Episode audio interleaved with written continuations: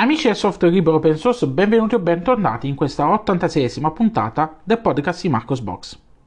Apriamo questa puntata con un argomento che di sicuro eh, interesserà moltissimi pinguini qui all'ascolto. So che uno dei più vostri reconditi desideri è quello di poter utilizzare applicazioni Windows come Microsoft Office in Linux come se fossero applicazioni native. Bene, Adesso è possibile farlo grazie a WinApps for Linux, che è un tool di terze parti mediante il quale è possibile eseguire da riga di comando applicazioni all'interno di una virtual machine o su un qualsiasi server RDP direttamente nel vostro desktop environment preferito. Nei test viene utilizzato Gnome, ma eh, funziona anche su altri, eh, su altri ambienti.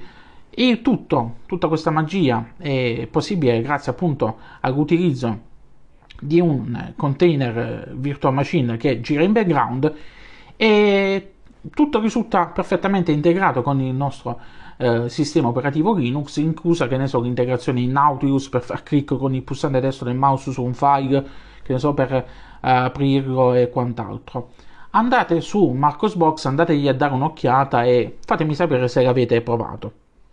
Lo scorso mese di eh, ottobre si è svolto il Linux Day 2020 Sapete bene che a causa della pandemia da Covid-19 quest'anno l'evento si è svolto interamente online. Grazie al suggerimento di Edoardo, che mi ha indirizzato verso l'uomo giusto, ho colto la parabalzo e sono riuscito a intervistare Roberto Guido, che è l'attuale presidente della Italian Linux Society, l'associazione che fra le tante cose coordina i Linux Day. Nell'intervista che trovate su Marcosbox conoscerete meglio Roberto, come è entrato a far parte della Italia Linux Society, si tireranno un po' le somme su Linux Day 2020 e si parlerà più in generale del panorama GNU Linux italiano. So che l'intervista è un po' lunghetta e quindi molti di voi eh, potrebbero annoiarsi, però eh, vi consiglio di andarvela a leggere, magari leggetela a pezzo, un pezzo oggi, un pezzo domani, quindi per, per renderla più fruibile se non avete tanto tempo, però andatela a leggere perché è davvero interessante e offre diversi spunti eh, su argomenti che eh, normalmente non, non prendiamo in considerazione. Passiamo adesso a una notizia che non riguarda il mondo Linux, ma che comunque eh, va a impattare sulla vita di tutti quanti noi utenti digitali. Google ha deciso che a partire dal 1 giugno 2021 il servizio di Google Photo non sarà più gratuito e illimitato e quindi eventuali nuove foto e video che verranno caricate mediante Google Photo verranno conteggiate per i 15 GB di spazio di archiviazione gratuiti forniti con ogni account Google.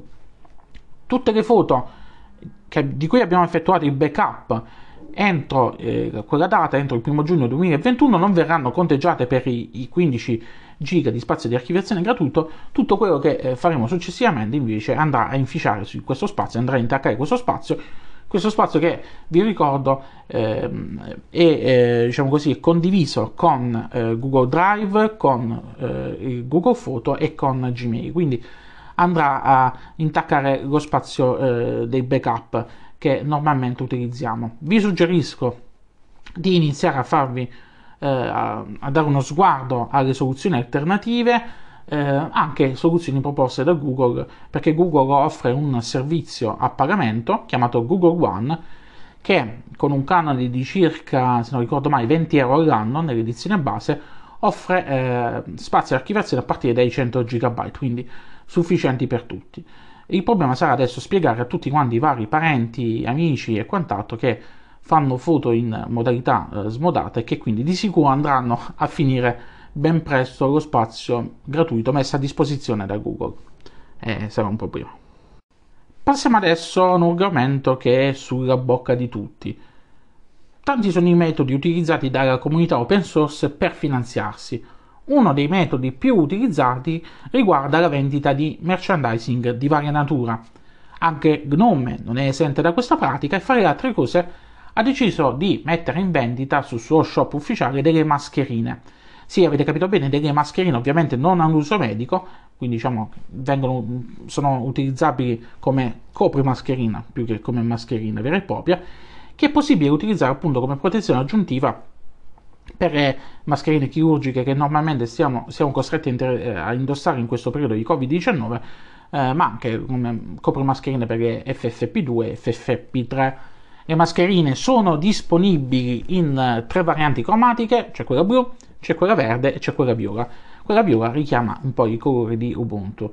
Eh, quindi secondo me sono andati a beccare proprio apposta. Blu quello generale di eh, Gnome Fedora, quello verde di eh, OpenSUSE e quella tonalità di viola tipica di Ubuntu. Comunque, eh, le mascherine sono realizzate al 100% in poliestere, offrono due strati di tessuto e presentano ovviamente il logo di Gnome in bella vista. E secondo me sono un regalo interessante da fare ai vostri amici nerd, amici fidanzati, compagni e quant'altro. Eh, sperando di non dover indossare per, ancora per molto tempo che questa situazione, questa, questo problema con la pandemia da Covid si risolva al più presto. Torniamo a parlare di Snap. A metà del 2019 sul blog di uh, Snapcraft era stato pubblicato un interessante post che descriveva e confrontava gli snap più popolari su diverse distribuzioni. Nella fattispecie si era scelto di eh, andare a analizzare i dati mh, delle installazioni di pacchetti PhotoSnap per quanto riguarda Arch Linux, eh, CentOS, Debian, Fedora, Manjaro e Ubuntu. A distanza di un anno, come si è evoluta la situazione? Ebbene, ce lo dice direttamente il, il team di Snapcraft che ha pubblicato un nuovo articolo dove pubblica questa nuova top 5 per distribuzione e fa anche alcuni eh, raffronti confrontando eh, chi scende e chi sale nelle varie classifiche per, per le varie distribuzioni. Io sono uno di quegli utenti che fa largo utilizzo di applicazioni in formato Snap, principalmente per applicazioni eh, che non vengono mantenute regolarmente dal team di Ubuntu, come ad esempio GIMP, Inkscape, Blender, eh, Code, Spotify, sono tutte VLC, VLC, non ho capito come si dice VLC o VLC, vabbè comunque eh, cioè avete capito il, il player video che riproduce anche i sassi e, e sono un, uno Snap addicted e trovo questo formato estremamente comodo. Speriamo che riescano a migliorare sempre più le prestazioni. Nella scorsa par- puntata vi ho parlato dei miglioramenti che sono stati eh, applicati recentemente che consentono una maggiore velocità di avvio delle applicazioni in formato Snap. Speriamo che Canonical riesca a ottimizzare sempre più questo tipo di formato e che eh, si arrivi a, a miglioramenti sostanziali nelle prossime versioni. Voi utilizzate gli Snap, fatemi sapere cosa ne pensate, lasciate un commento su Marcosbox. Le ultime due notizie di questa settimana riguardano entrambe il mondo di Mozilla. Iniziamo parlando di Firefox che giunge alla versione 83.0. Questa nuova versione continua a migliorare le prestazioni del browser che adesso è più veloce grazie a dei significativi miglioramenti che sono stati operati su SpiderMonkey, che è il motore JavaScript sviluppato da Mozilla. Il caricamento delle pagine è stato migliorato fino al 15%, così come la reattività delle pagine migliorata fino al 12% e l'utilizzo della memoria è stato ridotto fino all'8%. Fra le novità poi di questa nuova versione troviamo la nuova modalità solo HTTPS, che quando abilitata garantisce che ogni connessione che Firefox effettua sia sicura e ci avvisa quando una connessione sicura non è disponibile. Miglioramenti poi per quanto riguarda i dispositivi touch con Windows, quindi che sono adesso supportati, ehm, anche miglioramenti per quanto riguarda il touchpad sui dispositivi Mac che ora hanno la funzionalità di pitch to zoom, miglioramenti eh, nel picture in picture, eh, miglioramenti per quanto riguarda i PDF eh, compilabili mediante browser e eh, non mancano anche novità per quanto riguarda i dispositivi Apple rilasciati di recente che utilizzano il CPU Apple Silicon questa nuova versione Firefox 83 supporta l'emulazione con Rosetta 2 e il team di eh, Mozilla ci fa sapere che sta già lavorando affinché Firefox venga compilato in modo nativo su queste CPU in una prossima versione che verrà rilasciata a breve. Infine, l'ultima notizia riguarda Servo, il motore di rendering sperimentale scritto in Rust e sviluppato da Mozilla, che adesso ha una nuova casa. La Linux Foundation ha infatti annunciato che ospiterà il progetto e che darà risorse e una struttura affinché questo progetto possa prosperare. Questa mossa porterà ad un cambiamento anche nella governance del progetto. Il progetto Servo ottiene quindi un consiglio, un comitato tecnico direttivo eh, che serviranno per aiutare a guidare il futuro del progetto, eh, quindi per, per consentirgli uno sviluppo su lungo termine. Ovviamente gli obiettivi di alto livello di Servo rimangono invariati, cambia appunto soltanto la governance e cambia il fatto che grazie alla sponsorizzazione della Linux Foundation sarà anche più facile contribuire al futuro di Servo sia scrivendo codice che scrivendo documentazione, testando le versioni Nightly e donando per aiutare a coprire i costi del progetto. Maggiori informazioni comunque le trovate tutte sulle pagine di Marcosbox.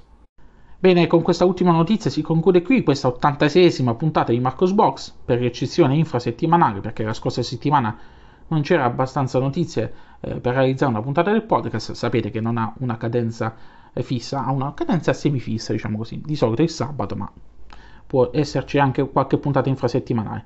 Comunque, eh, lunga vita e prosperità a tutti quanti, mi raccomando, fate i bravi, indossate sempre le mascherine, uscite allo stretto necessario, mangiate tante verdure e ci vediamo, ci riascoltiamo la prossima settimana con una prossima puntata del podcast di Marcos Box. Ciao ciao!